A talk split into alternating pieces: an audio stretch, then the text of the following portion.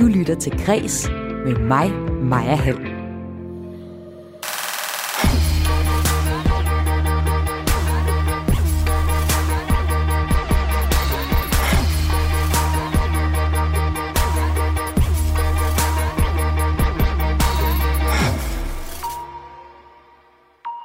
Er der plads til følsomme og omsorgsgivende mænd?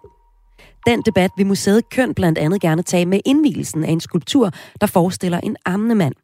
Debattør Mikkel Andersson mener ikke, at værket, værket kommer til at gøre en forskel, for alle er enige om, at mænd må være følsomme og omsorgsgivende. Den debat, den tager Mikkel Andersson med, museuminspektør Julie Rockher Birk, som det første her i dit daglige kulturprogram Kreds her på Radio 4, hvor det også skal handle om kage. Det kan være lidt svært at forestille sig, at den amerikanske country-legende Dolly Parton kun arbejder når man tænker på, hvor mange forskellige forretningseventyr hun har haft gang i ved siden af sin lange musikkarriere. For eksempel har hun været med til at finansiere udviklingen af covid-19-vaccinen Moderna. Og nu kommer Dolly også med en produktlinje af færdige kagemix, og øh, de kommer alle med inspiration fra hendes elskede sydstater i USA. Og madkulturen i sydstaterne er faktisk noget helt særligt, forklarer indehaveren af en amerikansk tærtecafé senere i Græs. I udsendelsen taler jeg også med en stuntmand om den nye Jackass-film, og så fejrer jeg 100-året for romanen Ulysses, Ly, Ulysses hedder det, med forfatter Svend Åge Madsen. Jeg hedder Maja Hall. Velkommen til Græs.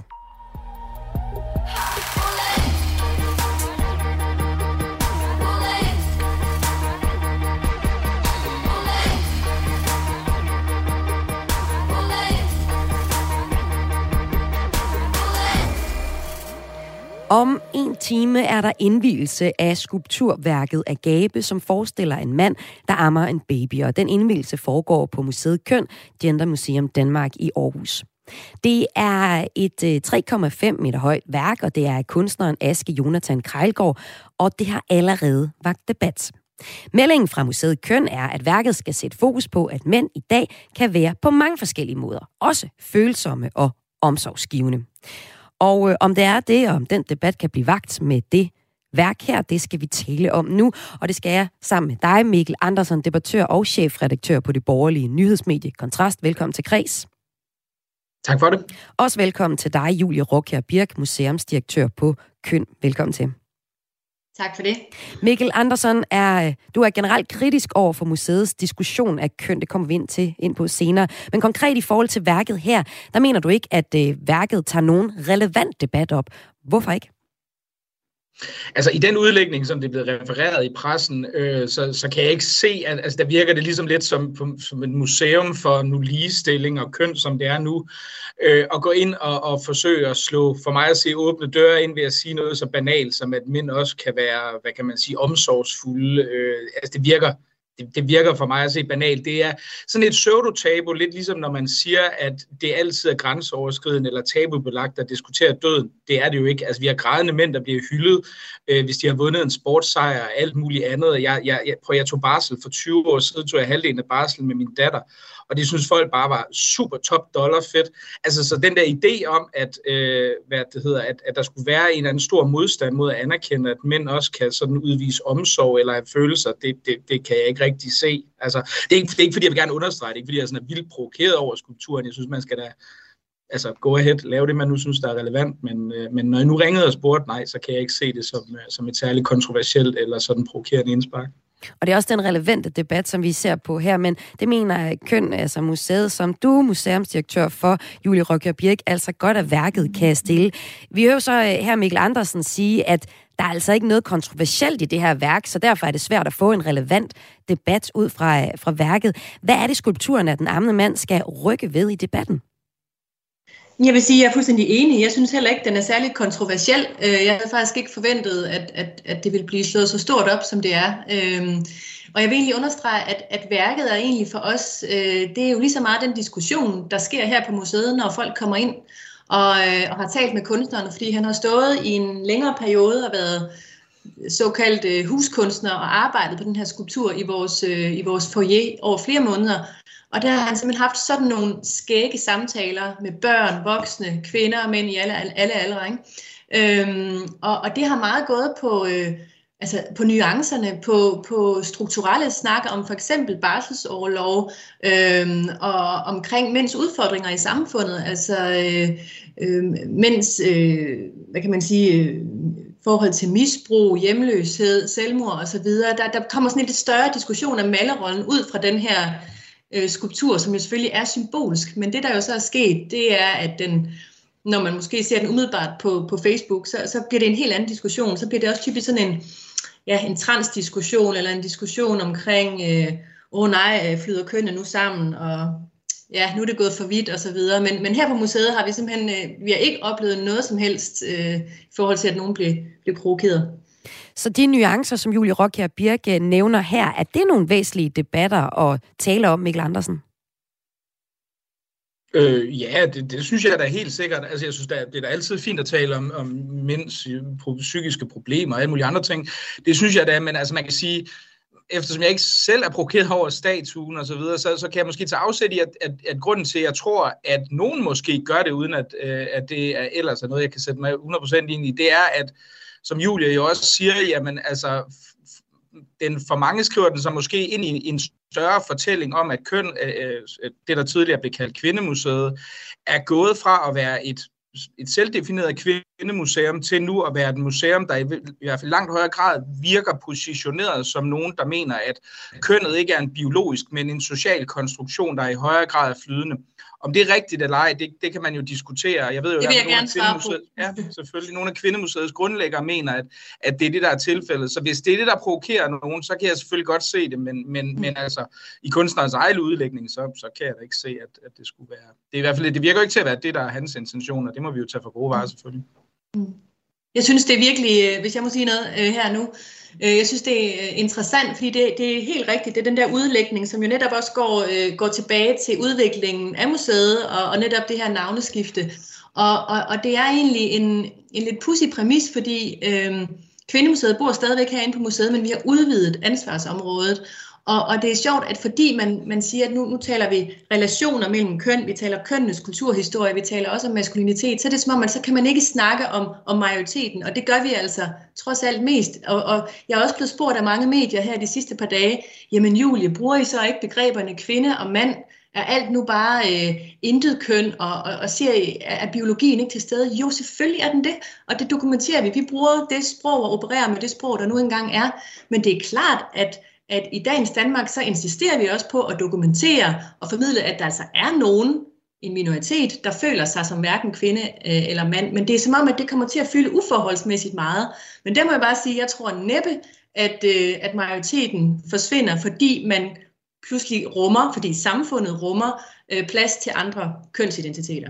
Og hvis vi lige skal tage, hvad men, den, men... Ja, den debat, som vi taler om her, det er fordi, at, at Kvindemuseet hed Kvindemuseet frem til øh, sidste år efter årsskiftet, så skiftede I navn til Køn Gender Museum Danmark, og det er altså her, hvor Mikkel Andersen trækker en parallel til den debat, der foregår på øh, blandt andet nettet, på de reaktioner på den her skulptur, der bliver indvidet i dag, der forestiller en øh, ammende øh, mand. Og det er bare lige for at sætte et par ord på, hvad det er, folk skriver, jamen så er der nogen, der synes, det er en, en spændende snak, og nogle af de nuancer, som I begge to fremhæver her. Andre skriver øh, straight up, jeg synes, den er ulækker, eller slet og ret, øh, skriver de bare øh, for. Mikkel Andersen, du vil sige noget, undskyld. Nå, øh, det, det, ved du hvad, jeg har tabt tråden, så du kan bare stille spørgsmål. ja, de her reaktioner, dem siger du, Julie Rokia Birk, øh, at du egentlig er overrasket over, at der har været så mange stærke reaktioner, reaktioner på dem øh, allerede, og at, at reaktionerne går på noget andet end det konkrete værk.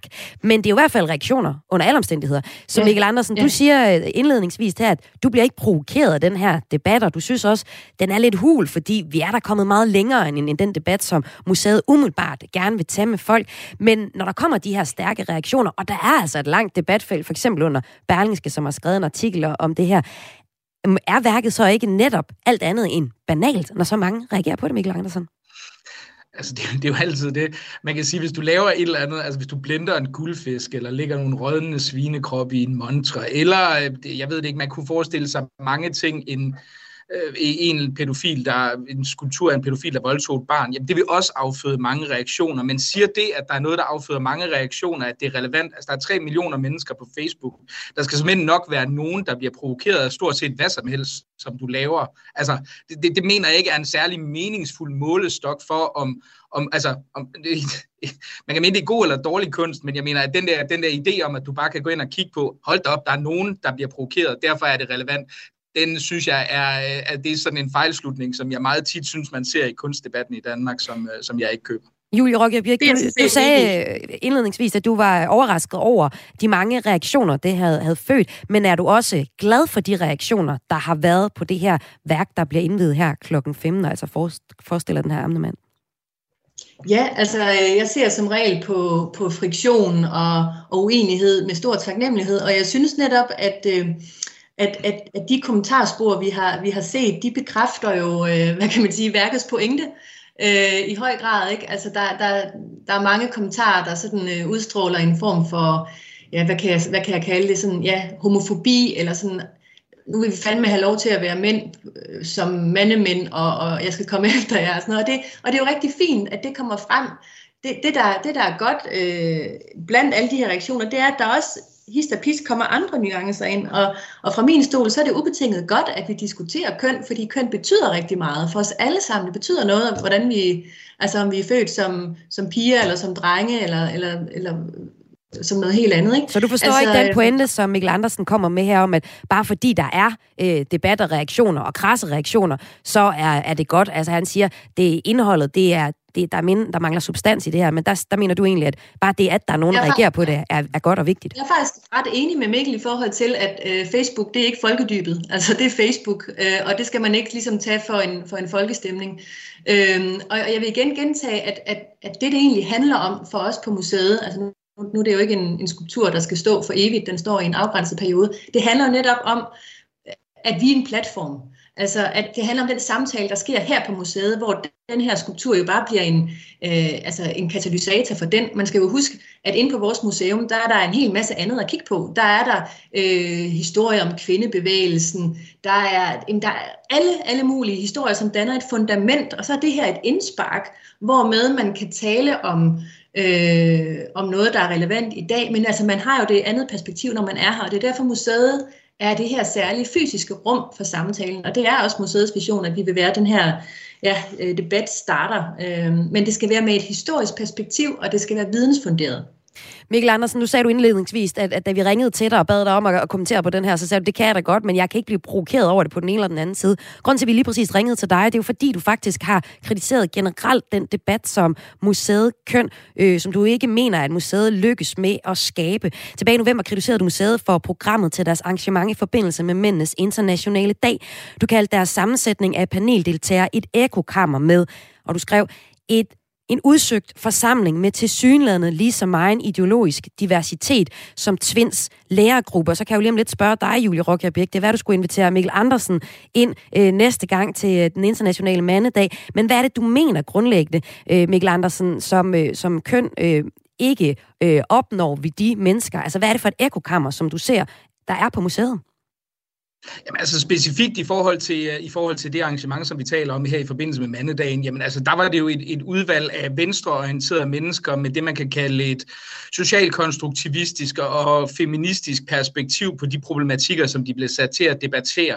Og det vil sige, at du dybest set på, på et perspektiv, øh, som egentlig skulle, i, i, ved at antage, skulle rumme omkring 50 procent af Danmarks befolkning, der fik du en politisk perifer og marginal gruppe, der sad, og, og så vidt jeg kunne se, var fuldstændig fuldstændig enige om det. Nu kender jeg øh, Mikkel Thorborg fra Aarhus Universitet. Jeg har set interviews med den repræsentant fra, så vidt jeg husker, der Gender, der også var med. Så jeg ved udmærket godt, at det er samme syn på køn, på, hvad øh, patriarkatet i den forstand, som, som man kan tale om det som begreb, hvad det er, og hvad det er for nogle løsningsmodeller, der er foretrukne i forhold til det, og egentlig også, hvad der, hvad der vil skabe, øh, hvad det hedder, mænds problemer, hvor jeg vil være rimelig sikker på, at det nok vil være en form for toksisk maskulinitet, der var det udslagsgivende i den her samling.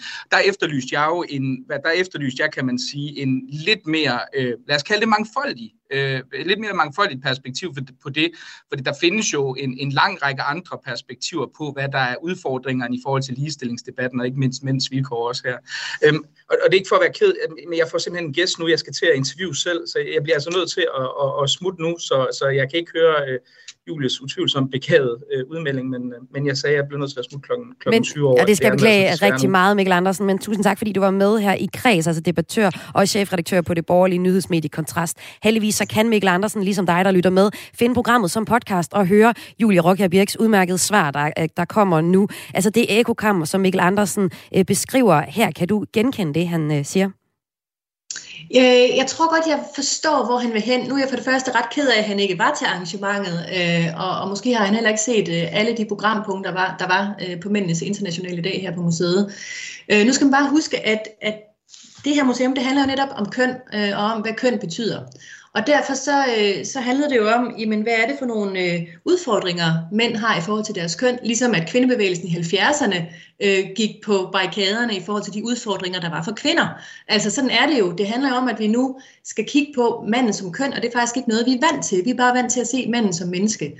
Og det vi har gjort, øh, det er jo netop at invitere øh, nogen, der beskæftiger sig med mænds kønnede problematikker. Det vil sige, det var Dansk Mandesamfund, det, ja, det var Mikkel Thorup, det var Mandecentrene, øh, det var Morten Ågård, der arbejder med, med hjemløse her i Aarhus.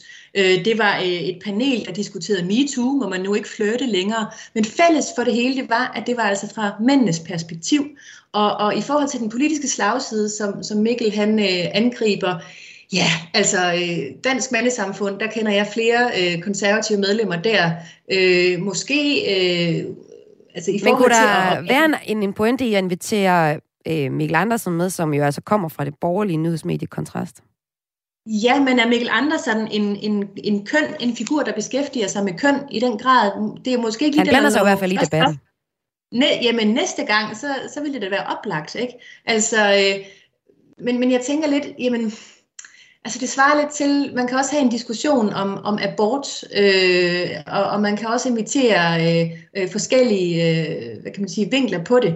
Altså det her, det var egentlig ikke en dag, der skulle øh, øh, diskutere, hvad, altså hvad, altså hvem, hvem har den rigtige øh, opfattelse af, øh, hvad mænds problemer er. Det er jo faktisk en lidt nøgtern øh, observ- observans netop med de her organisationer, mandecentrene, Dansk Mandesamfund osv. Øh, så altså, man kan, måske skulle vi lave et open call, det var måske en idé øh, næste gang faktisk, øh, men, øh, men jeg tror, man skal passe på med ikke at, bare også netop sige, at fordi altså alle dem, der snakker ligestilling, at de nødvendigvis er venstreorienterede eller feminister, sådan er det ikke nødvendigvis. Men jeg synes, at hvis man som Mikkel og andre har en, øh, en holdning øh, til køn, øh, så synes jeg, man skulle blande sig i debatten, og så synes jeg, man skulle gå ind også og tage del i de her arrangementer. Altså nu var han her jo ikke selv øh, her i huset, øh, men det håber jeg da, at han vil være næste år. Der er i hvert fald en invitation der. Tusind tak, fordi du var med her i Kreds, Julie Rokia Birk, altså museumsdirektør på Køn. Selv tak. Og som jeg talte med, fordi det her i eftermiddag, der bliver der indvidet et øh, omdiskuteret skulpturværk af en amnemand på museet Køn. Og vi tog altså debatten ud fra det her konkrete øh, værk, og øh, så på, hvad den var for en debat, den kunne tage fat i.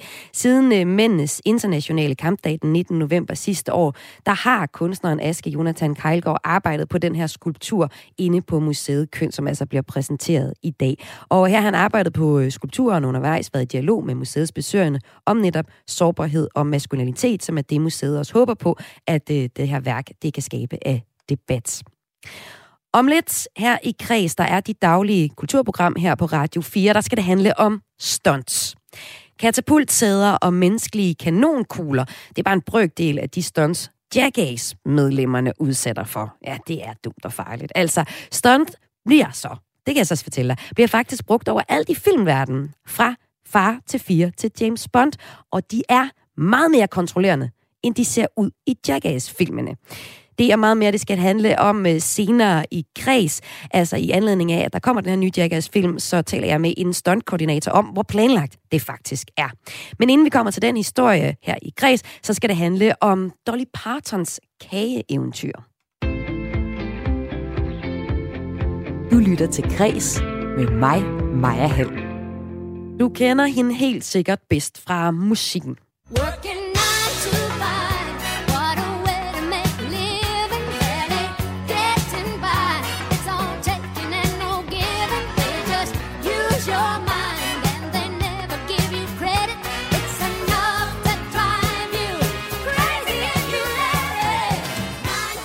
Men nu har den amerikanske country-legende Dolly Parton lanceret en række færdige kagemix-pakker.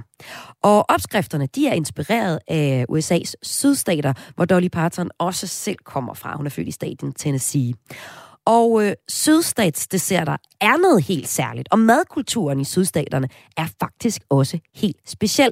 Det kan min næste gæst fortælle om. Det er ejeren af tærtebutikkerne The American Pie Company i København, Erik Chapman. Velkommen til Kreds. Ja, hej, hej. Thank you. Aaron Chapman, Aaron, thanks. undskyld. Erik, sorry.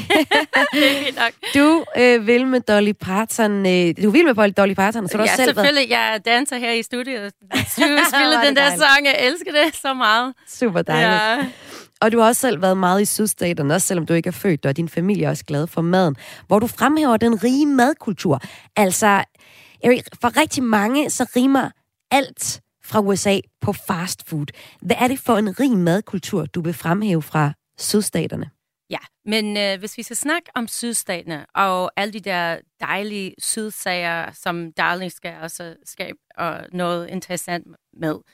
Hans øh, mix, baking mixes. Øh, mm. Jeg synes, at øh, sydstaterne, det, det er meget slow food, det, er, det tager noget tid, og det, det, er, det, det er så berømt, øh, fordi det er en meget rig øh, madkultur, ikke? Mm. Så øh, hvis vi skal snakke om sødsager, øh, så skal vi starte med pecan pie, ikke? Ja, Ja! og det er sådan, at uh, Dolly Parton, hun har jo så altså lavet en uh, kagelinje, og ja. i den der er der faktisk ikke, der er ikke lige pecan pie, det kan være det, hun skal til at have det på den næste, fordi der er sådan, at den første uh, linje, den bestod af banankagemix, uh, Og kokos, ko- coconut. Ja, Ja. ja. Co- coconut, uh, Mix. kokos og banan, og jeg kan godt sige, at det var, uh, der var noget uh, glasur med også. Mm. Og selvfølgelig er det meget populært, fordi jeg har læst, at det er allerede udsolgt. Mm.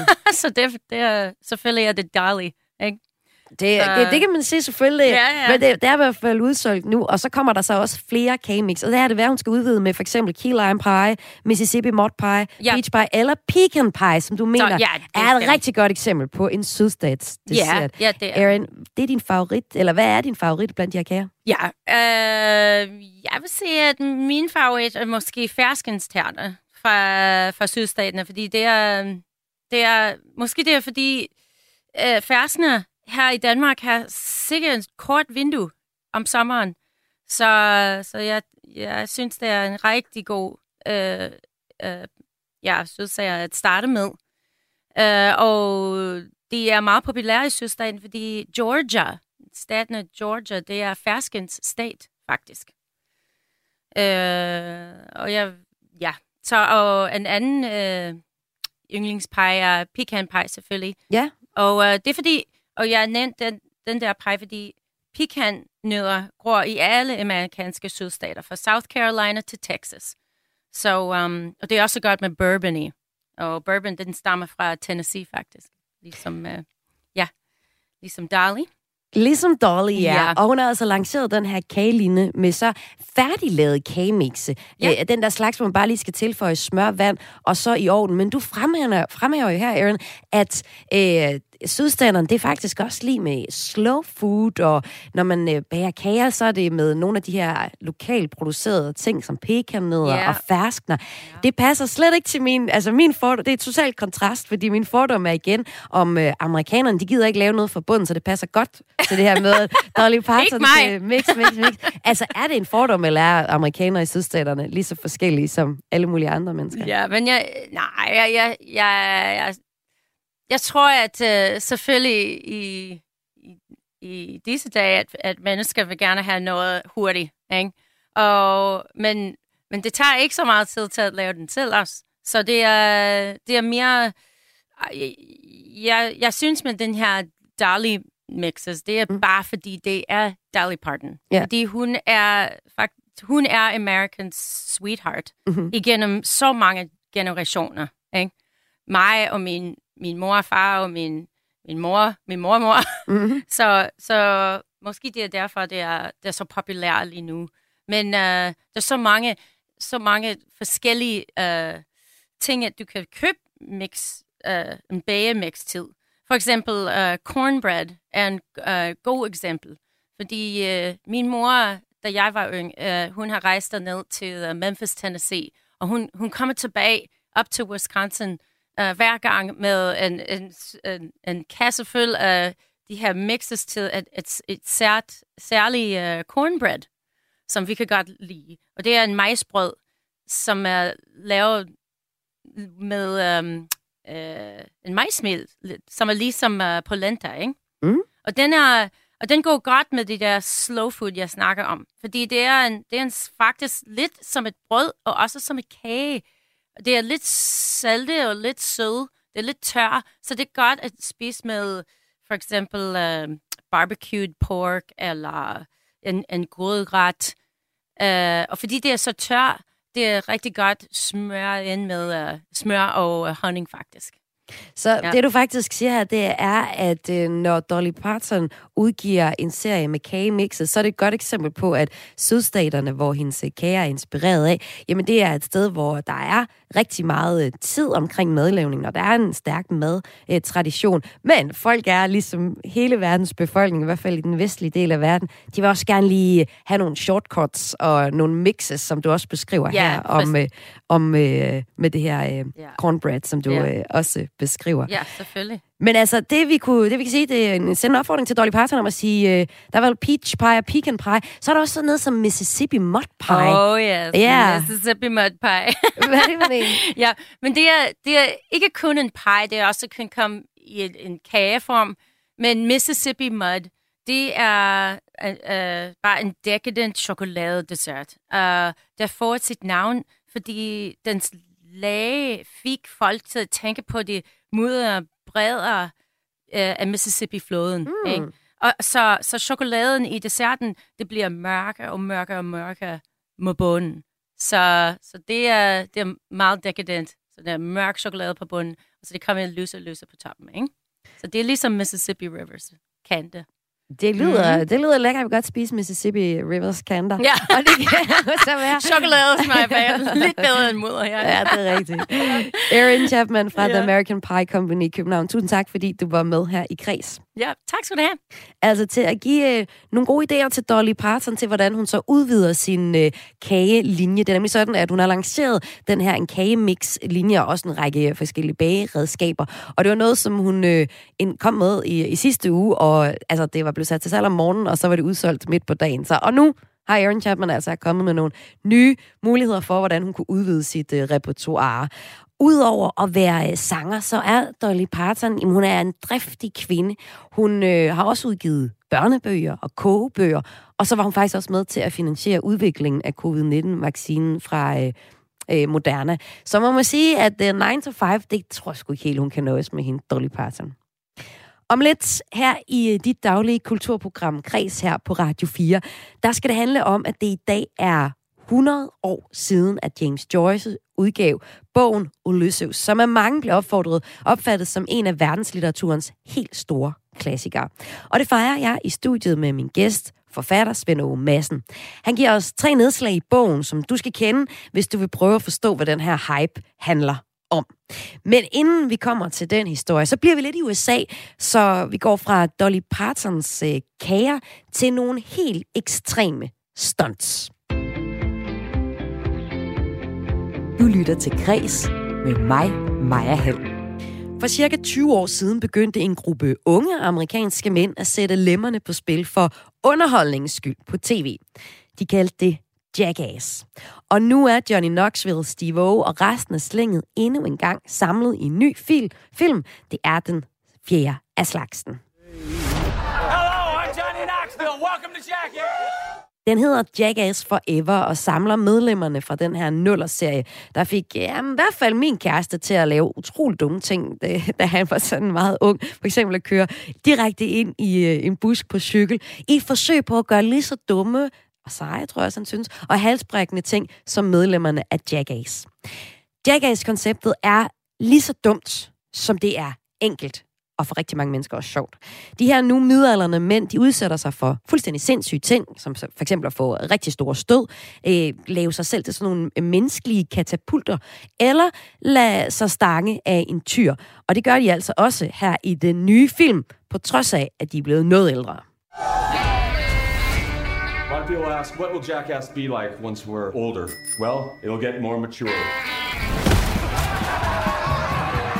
Nej, det ser overhovedet ikke mere modent ud i den trailer, vi har fået af den kommende Jackass-film, som har amerikansk premiere her på fredag. Det ser vildt ud, når Jackass laver stunt. Men Jackass er ikke helt så vildt og rock and roll, som man skulle tro, for stunts kræver planlægning. Og helt hvor meget planlægning der egentlig er i det, det skal vi høre om nu, for jeg har nemlig stuntkoordinator stunt-koordinator og chef i Scandinavian Stunt Group, Danny Jordan, med. Velkommen til Kreds. Tak for det. Lige nu er du i øh, Milano Italien for at øh, få de rigtige øh, stunts med i et italiensk tv-program, og det er ligesom det, der også er dit arbejde, det har været med til at planlægge stunts.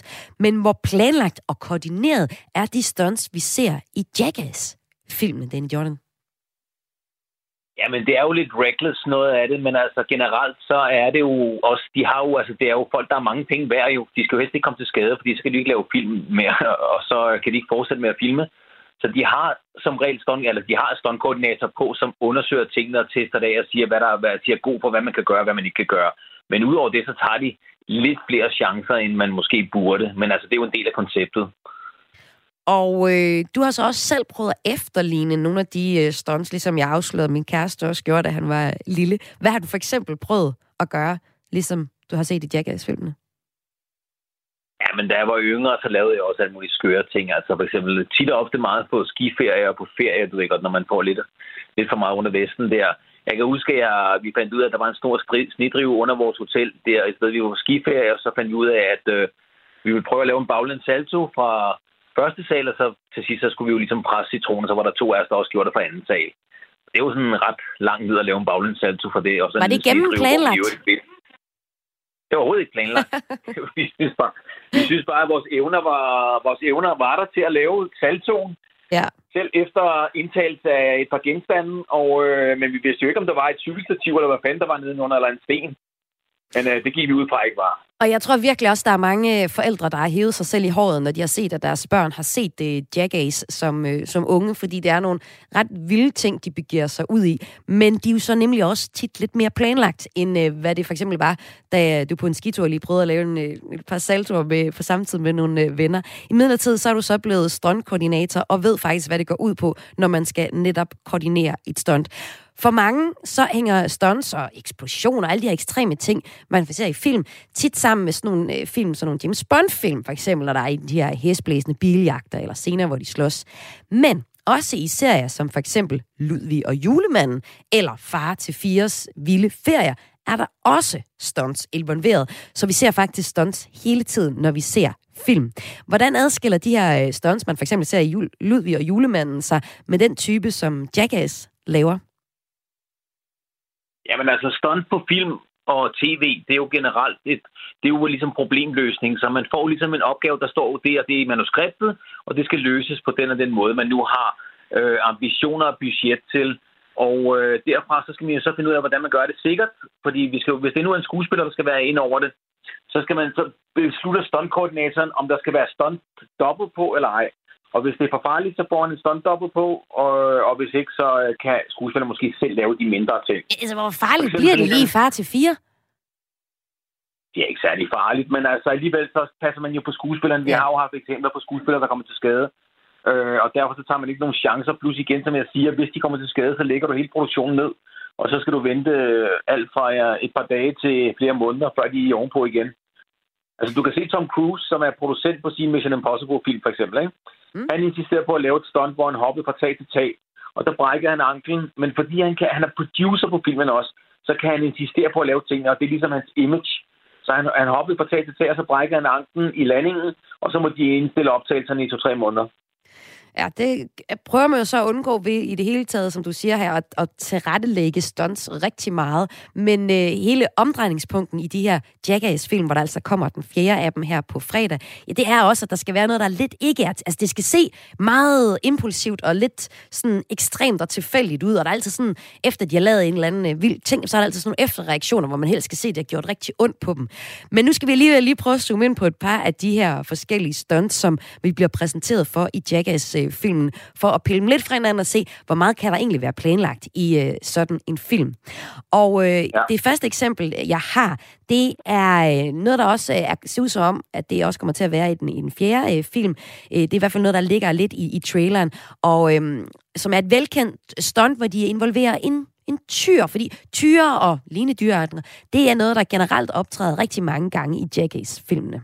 My name is Johnny Knoxville, and this is Roller Buffalo. Roller skate. Ja, Roller Buffalo, det er simpelthen, hvor han har taget øh, rulleskøjter på, og så står og gør sig til over for en, øh, tre bøfler, der så kommer trampende ind. Og det kan man høre her. Og så kan han få sig en ordentlig flyvetur rundt i mudderet, og det er lige så dumt, som det lyder. Det er altså en mand med rulleskøjter på, der står inde i en arena, hvor øh, der så er nogle bøfler, der kommer og tramper ham. Så tramper ham fuldstændig ned, og der får vi også efterreaktioner, hvor han er sådan, åh, jeg blev helt smadret, og de andre står og hæber sådan, åh, blev du helt smadret. Men altså, hvordan kan de egentlig skåle, skåne sig selv bare en, en lille smule i øh, sådan et øh, stunt, har jeg lyst til at spørge dig om, stuntkoordinator Danny Jordan? Altså, for det første, så vil jeg lige sige, at jeg tager hatten af på Johnny Knoxville, for han er fucking badass. Altså, det kræver nogle balls at stille sig op som det og gøre de der ting. Og, der er, og det, man kan også skille mange stuntfolk fra foran, hvor man kan skille foran på bukken, vil jeg sige. Fordi alle kan jo kalde sig for stuntfolk i, i virkeligheden. Men øh, altså, Johnny Knoxville er totalt badass med de her ting, fordi han tager virkelig nogle hårde slag. Og det der, det kan du ikke gøre så meget ved. Det eneste, de har gjort der, det er, at de har polstret ham foran der, hvor de ved, at tyren vil stange. Så de har givet ham noget polstring og beskyttelse på. Og så har de selvfølgelig fundet en tyr, der ikke har alt for spidse horn og sådan nogle ting og sager. Mm. Men ellers så er det bare at tage, tage det hit, som man siger, ikke? Øh, så det er, det, er sgu, øh, det, er, det er thumbs up. Det synes jeg skulle er meget badass. Men det er ikke... Men er det ikke bare ikke, dumt? Man kan sige, det er jo ikke... Det er lidt dumt, men det kan også godt være, at du fik den opgave i en film. Det kan godt ja. være, at man vil have det der i en film. Ja. Og så kan du måske, du kan gøre, med det, på film kan du snyde, så kan du lave en, så skal du helt ud og lave måske en computeranimeret tyr og trække ham med en wire, så det ser ud, som om man bliver ramt. Men altså, det er sgu meget fedt nogle gange. Jeg kan godt lide det der med at bare lave tingene the real old school way, fordi det er der, de rigtige stuntfolk, altså de rigtige stunts også er. Det er mere i gamle dage. Nu kan man jo skimme så meget med computer og madrasser og wire, og jeg ved ikke hvad. Så der er et eller andet cool over det der med at bare gøre tingene, synes du jeg. Du siger cool, men handler det ikke om nogle gode arbejdsforhold også? du får penge for det. Han får, han får styrt med penge på det der. Det var det første. Jeg har lyst til lige også nå et andet eksempel. Øhm, man kan sige, en, en ting, der også er en klassiker inden for øh, Jackass, som altså det, vi taler om her i, i kreds nu, som er de her en øh, gruppe amerikanske mænd, som udfører, man, vil kalde dem, man kunne kalde dem stunts, men også bare ekstremt vilde ting. Det er noget med, at, øh, at de selv bliver øh, øh, menneskelig katapult, er måske det bedste, jeg kan beskrive det som. I kan høre lidt af, af lydsiden her, at det stunt, de kalder dog hunting, hvor der simpelthen er en, en menneske, der bliver katapulteret ud. Og så er der en, en, nogle andre, som øh, så skyder på... Ja, vi kan høre her. Skyder på ham, der bliver katapultet ud her med paintball-pistoler. Det er altså det, vi, øh, vi hører her. Er det her, et, altså, det her eksempel, det er vel et eksempel på noget, man slet ikke kan styre. Her kan man jo ikke polstre nogen eller noget. Hvad, hvad gør man i sådan en situation her, Jenny Dorten?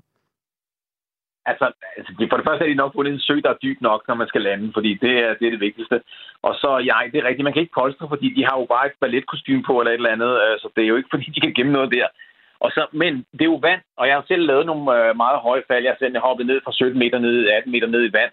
Øh, og det, altså man skal, det gør ondt, når man rammer forkert, vil jeg sige. Men det der, det er jo bare, altså det, ja, de fleste mennesker kan godt gå væk fra det der, fordi det er vand. Du kan selvfølgelig være uheldig at lande på en helt sindssyg måde og brække en arm eller et eller andet. Det kan man altså godt, selv på vand. Men, øh, men, det hedder, men det der, det er bare, og det er også igen pure guts. Og det der, synes jeg er sjovt til gengæld, det vil jeg til, til hver en tid også synes var sjovt i dag. Fordi det er sådan noget, som vi har gjort med vores venner også, hvor vi også har lavet sådan en, men ikke så højt som det der, fordi det kræver, at man har et meget højt tårn. Det der faktisk, hvis du ser på videoen, der er det farlige, det er de to, der springer ned i det første hop. Fordi de rammer næsten ved siden af puden, og den ene lander oven på den anden.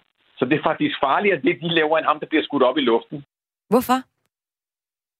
Ja, fordi de, øh, de hopper ned, og så får de et forkert afsæt. Så den ene fyr, som er meget stor, lander oven på den anden, og han kunne have smadret, brækket et eller andet på ham eller et eller andet. Og de rammer også forbi den der, de rammer lige på hjørnet af den der store ballon der. Men det giver jo meget godt resultat i sidste ende. Og det der med, at de skyder med paintball, det er fuldstændig lige meget. Det, det har vi alle sammen prøvet, og det gør ikke. Altså, det gør ondt, men altså, det er sekundært til, når du flyver 15 meter op i luften og lander i vand. Sådan lød det her fra stuntkoordinator i eget firma Scandinavian Stunt Group, Danny Jordan. Tusind tak, fordi du var med i Kreds. Tak for det. Og her fik vi altså pillet lidt af Jackass' forskellige stunt. Lille smule fra hinanden, men altså, hvad vi også kunne høre Danny forklare her, så er der også en del af det, Jackass laver, der bare er straight up vanvittigt. Jackass Forever har premiere, amerikansk premiere, det har det på fredag den 4. februar. Du lytter til Græs med mig, Maja Hall. Og nu skal det her i dit daglige kulturprogram Kreds handle om en fødselar. Det er bogen Ulysses, skrevet af den irske James Joyce, som udkom for 100 år siden i dag. Ulysses er nemlig en klassiker, og øh, så er det en bog, som rigtig mange kender, men meget få, mig selv inklusiv, har fået læst. Og det er måske en god grund til, fordi øh, når jeg kigger på den, så er det sådan en øh, næsten 100-800 sider, øh, sider vild, øh, rystende, uforståelig også, også indsigtsfuldt, det kan jeg godt se, det er, men også ekstremt surrealistisk øh, tekst i nogle dele af den her bog. Og øh, hvad handler den om? Jamen, den handler om en helt almindelig ualmindelig hverdagsliv i Dublin på tasken tærsklen til det moderne liv. Til at blive klogere på den her bog, der har jeg inviteret øh, en i studiet, som rent faktisk har læst den. Og det er forfatter Svend Åge Madsen. Hvem anden? Velkommen til Kris. Tak.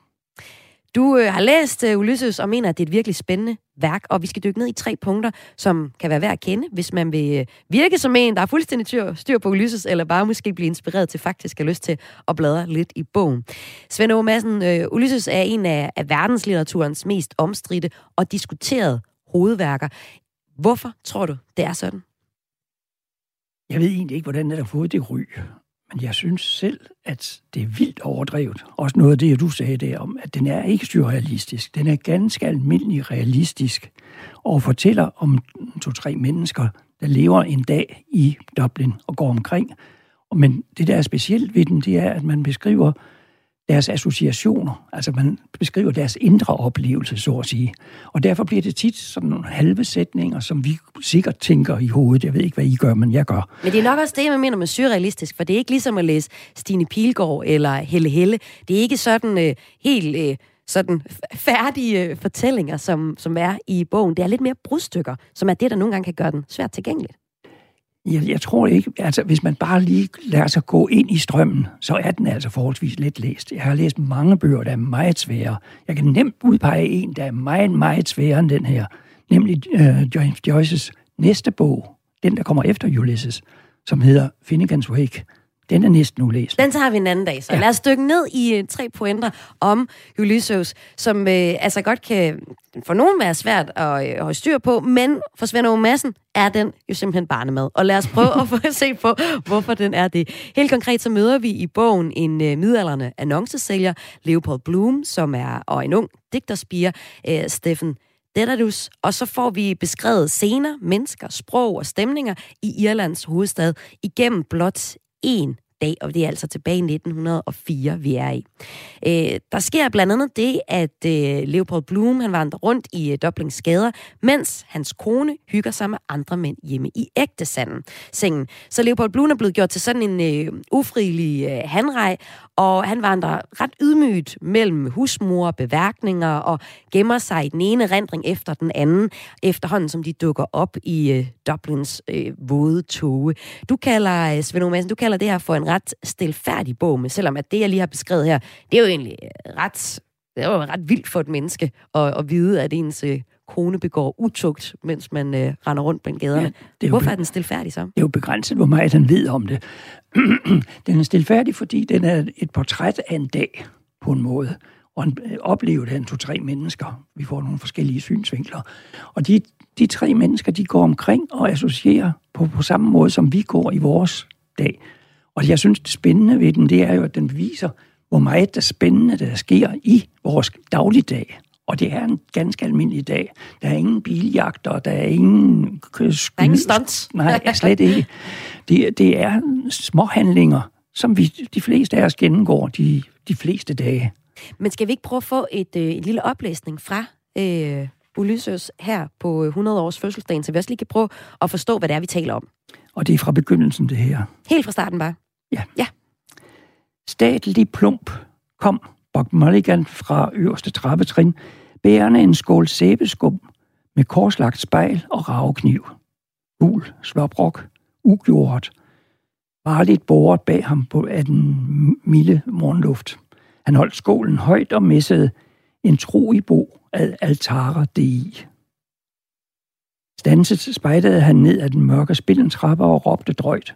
Kom op, Kink. Kom op, din ramme, jesuit. Højtidligt skred han frem og trådte op på den runde kanonbrisk. Han vendte sig og velsignede Alfreds fuldt tre gange tårnet, det omliggende land og de vågnende bjerge. Da han fik øje på Steven Dietlers, bøjede han sig mod ham og slog hastigt kors i luften, klukkede i halsen og rystede på hovedet. Steven Dietlers støttede, misfornøjet og søvnig, armene mod trappens øverste og så, så koldt på det, det rystende, klubbende hoved, der velsignede ham. Hesteligt i sin længde. Og på det lette, utonsurerede hår, hårdt og farvet som lys e. Og det var altså Svend Aage Madsen, der her læste lidt op fra Ulysses, altså James Joyce's øh, roman, som er, har 100 års øh, fødselsdag i, der, øh, i dag. Øhm, og her fik vi altså lidt af indledningen, hvor vi fik præsenteret de to personer i, øh, i bogen. Hvad synes du, hvad vil du fremhæve ved, ved bare indledningen på, på, øh, på det, du læste op her? at vi får en fornemmelse af den der Bob Mulligan, som er synsvinklen, at som, som altså lidt statelig plump, som den starter, og vi mærker ham, og vi kommer ind i hans lidt religiøse tankegang. Han er sådan lidt til, derfor citerer han den der intro i Bo. Mm.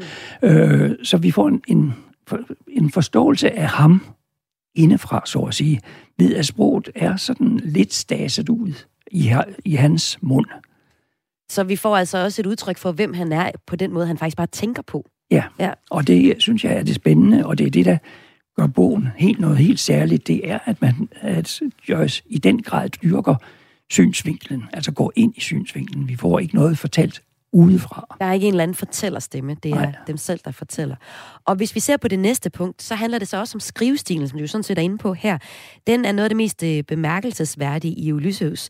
Og, øh, og, og, og da du læste den første gang, den her bog, Svend Ove Madsen, der var du sådan 18-19 år. Og her siger du, at det var netop de forskellige tonelejer, der også fascinerede dig dengang. Har bogen ændret sig for dig, eller er det det, du holder, holder fast i som forfatter, når, når du står med den her bog i hånden? Ja, nu er det jo ikke så tit, jeg står med den i hånden, men når jeg gør, så er jeg glad for at møde de forskellige stillejer. Og jeg synes, det er spændende, at han, han udfolder dem.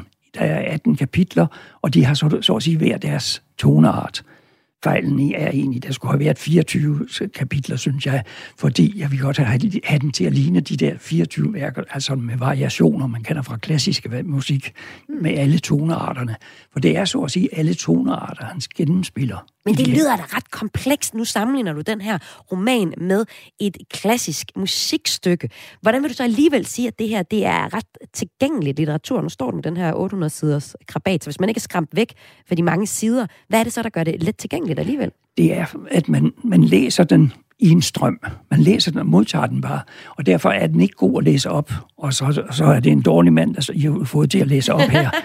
Men øh, den, den er meget lettere læst, når man sidder med den, fordi man strømmer igennem, ligesom man strømmer igennem sine tanker, når de flyver lidt til siderne, og der kommer nogle indfald, og der kommer noget, man husker. For eksempel i den næste afsnit, jeg læser, der er der, erindrer han noget fra en tur til Indien, og det kan man følge ham, når der, der er pludselig det, der dukker op, og så kommer der lige farven på hans kones strømpebånd, blander sig ind. Det er sådan, vores tanker tit er, at vi sidder og tænker, og så kommer man i tanke det, om det ene og det andet, og det falder ind. Så man skal ligesom acceptere den, den måde, som den er skrevet på. Altså, øh, man kalder det såkaldt stream of consciousness, altså hvor man beskriver sin bevidsthedsstrøm. Øh, og øh, det er også en af de litterære teknikker, som James Joyce er blevet kendt for, ud over den indre monolog, som du sådan set også øh, beskriver her. Og øh, det er, så sagde vi jo også ligesom det her... Øh, Altså, du nævner her, at værket består af 18 afsnit, som er, har de her forskellige øh, skrivestile, fra det mere observerende til det måske direkte surrealistiske. Det opponerer du så en smule ved, men det er der jo andre, der, der påpeger, at, øh, at bogen er. Vi skal jo så lige høre en anden bid fra bogen, hvor vi møder en anden karakter, Mr. Leopold Bloom, altså ham med, med konen, der hygger sig med de andre mænd. Og øh, han er så på vej ud i byen her, og det er fra kapitel 4. Og du, er du cool med at læse op nu, eller? Ja, ja. jeg forsøger. Ja, men jeg synes, vi, øh, vi er rummelige. Godt. Han skråede over på den lyse side og gik udenom den løse kælderlem foran nummer 75. Solen nærmede sig spiret på George's Church. Det bliver en varm dag, tror jeg. Særligt i det sorte tøj her. Jeg mærker det mere. Sort læder kaster til varmen tilbage. Men jeg kunne ikke tage med, med i det lyse sæt. Det ville få det til at ligne en picnic. Hans øjenlåg sang stille, ofte som han spacerede i lykkelig varme. Øh, Bolands brødvogn leverer med bakker hvor daglige, men hun foretrækker gårdsdagens brød, tærter med deres brøde, kamme, der er varme, får en til at føle sig ung. Et sted i Østen, tidlig morgen, drage ud ved daggry, rejse rundt foran solen, få en dags forspring for den. Det vil sådan altid, aldrig blive en dag ældre teknisk set. Gå hen ad en strand, fremmed land, komme til en byport, skilvagter jeg, også gamle grædsten, gamle Tweedys store overskæg, læne til et langt spyd af en slags. Vandrer gennem markisegader, turbanklædte ansigter går forbi, tæppehandlerens mørke huler, stor mand, øh, Turko den grusomme, der sidder med korslagte ben, rygende en spiralsnot pibe. os råb i gaderne, drikke vand med fændingssmag, sorbet, daske rundt hele dagen, møder måske en røver eller to, jamen så møder ham. Videre mod solfald, moskéerne skygger blandt søjlerne, præst med en sammenrullet skriftrulle, en iling i træerne, signal, aftenvinden. Jeg går videre, falmende guldhimmel. Min mor iagtager mig fra sin døråbning. Hun kalder sine børn hjem på deres mørke sprog. En høj mur, anslåede strenge bag den, nathimmel, måne, violet, farven på Mollys nye strømpebånd. Strenge, lyt, en pige spiller på et af de her instrumenter, hvad er det nu, det hedder? Symbal. Jeg går forbi. Og det, du sagde her, hvad er det nu, det hedder, så er det jo faktisk også en del af det James Joyce's øh, tankespind, som man får høre portrætteret, eller bliver, bliver beskrevet her i Ulysses, som øh, altså har 100 års fødselsdag i dag. Og øh, Svend Ove Madsen, det var jo så to ud af de tre pointer, du synes er værd at tage med, når vi taler om den her klassiker.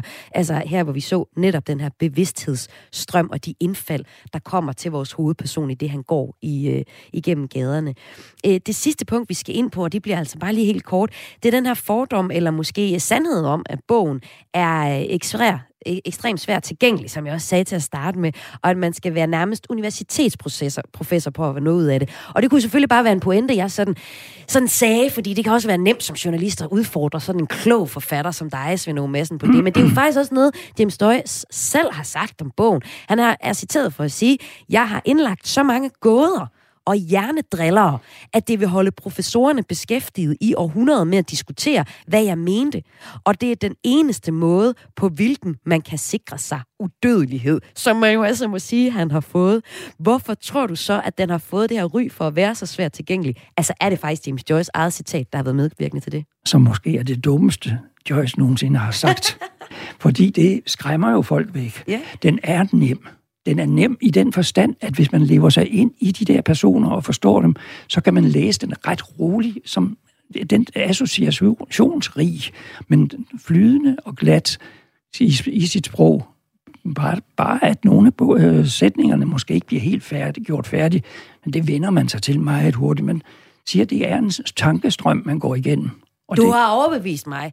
Det må jeg sige. Svend ja. Madsen, den lyder simpelthen ikke så svær, som den har fået ry for, den her bog, som altså har 100 års øh, fødselsdag i dag, Ulysses, af James Joyce. Det kan være, jeg må låne din, eller er du meget glad for den? Ja, temmelig. Det er du temmelig glad for. Jeg må på biblioteket, så der har de den helt sikkert også i flere udgaver. Det her, det var Kreds for i dag, og vi siger tusind tak, fordi du var med. Svend Ove Madsen, som altså også er forfatter og har læst Ulysses, som var det sidste, vi talte om i Kreds i dag. Programmet her er tilrettelagt af Lene Grønborg Poulsen, Emil Mortensen, Tjelle Vejrup og Mads Jul. De har altså været med til at tilrettelægge de sidste 55 minutter, som du har hørt her på Radio 4, og du har altså lyttet til dit daglige kulturprogram Kreds, som øh, jeg har givet overskriften En ammende mand vækker debat. Det var nemlig den første historie, som vi var inde på i udsendelsen her. Og hvis du kunne tænke dig at høre, hvad det er for en debat, jamen, så kan du finde Kreds som podcast her fra klokken 16. Debatten går helt præcis ud på, at øh, museet Køn gerne vil øh, debattere, om der er plads til følsomme og omsorgsgivende mænd, og det vil de gøre i øh, forbindelse med en skulptur, der bliver sat op på øh, museet og får indvielse i dag. Det er en skulptur, som forestiller en ammende mand. Det øh, kan man altså se på museet Køn, hvis man har lyst til det, og ellers så kan man høre debatten om det sammen med debattør Mikkel Andersson, som var med i starten af udsendelsen sammen med Julie Rockher Birk, der er museumsdirektør på museet Køn, og du kan høre den, hvis du finder programmet som podcast, og det kan du finde der, hvor du plejer at lytte til det. Du må have en dejlig eftermiddag. Mit navn er Maja Hall, og jeg er tilbage igen i morgen.